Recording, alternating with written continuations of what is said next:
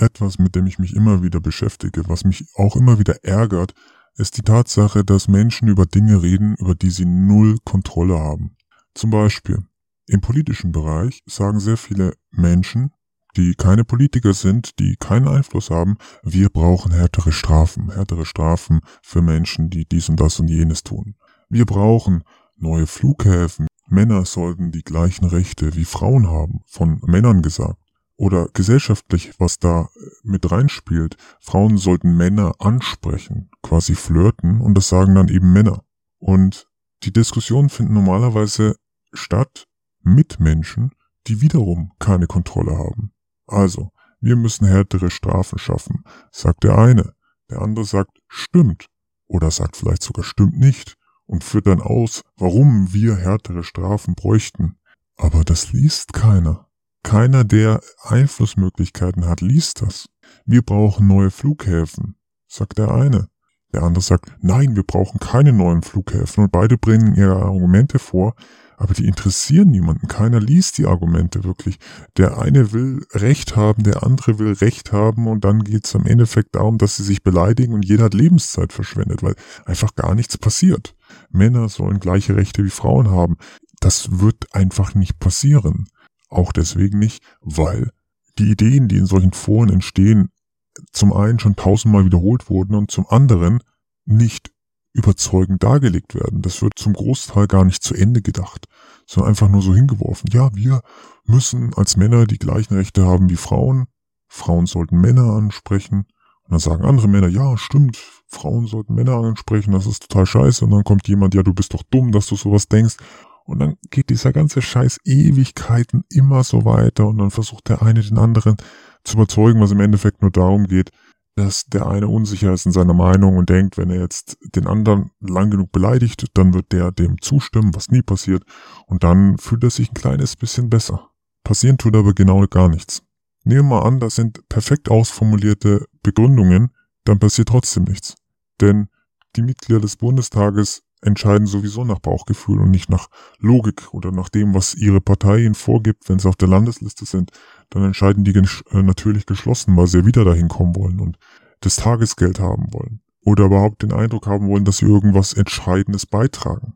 Was man tun kann, offiziell zumindest, was ein bisschen besser ist, ist eine Petition einreichen beim Bundestag.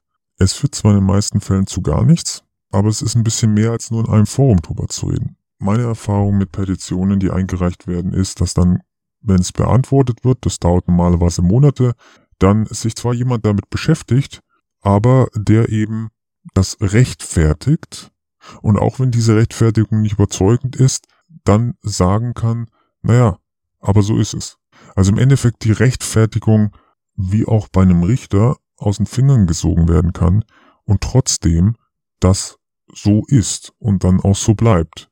Und es ist ja so, wenn ich sage in einer Petition und das auch begründe, warum es eine Notwendigkeit gibt, etwas so und so zu ändern, dann geht es mir am Arsch vorbei, ob irgendein Depp eine andere Meinung hat. Das hat so zu passieren. Und so schreibe ich das auch.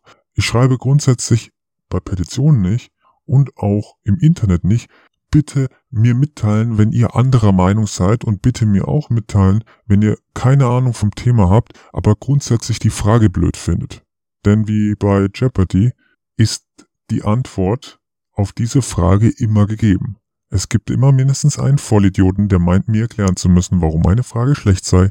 Und die Kunst ist es letzten Endes, sich davon zu entfernen und nicht in Foren mitzudiskutieren. Das ist meine Überzeugung.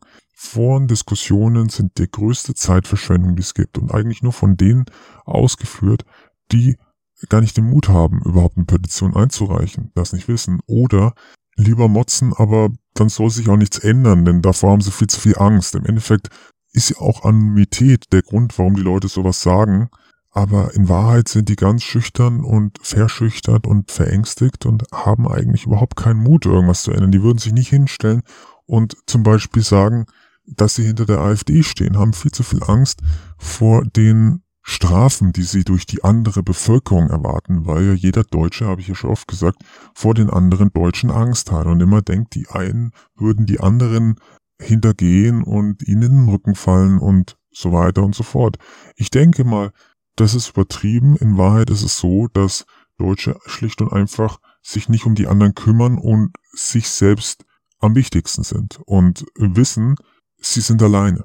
Und das auch in Beziehungen. Ich meine, gibt ja so häufig Situationen, in denen Deutsche, also durch und durch Deutsche, quasi helle Hautfarbe, hier aufgewachsen, Gymnasium, sowas, solche Deutschen, dass sie eine Wahnsinnsangst haben, als rechts dazustehen. Weil dann würden sie all ihre Freunde verlieren. Und immer wenn ich daran denke, denke ich mir, bin ich froh, dass ich solche Freunde nicht habe, die mich verlassen würden, nur weil ich meine politische Meinung ändere. Bin ich froh, dass ich nicht solche Deppen als Freunde bezeichne. Aber was denkt ihr? Sollte man über Sachen diskutieren, über die man keine Kontrolle hat?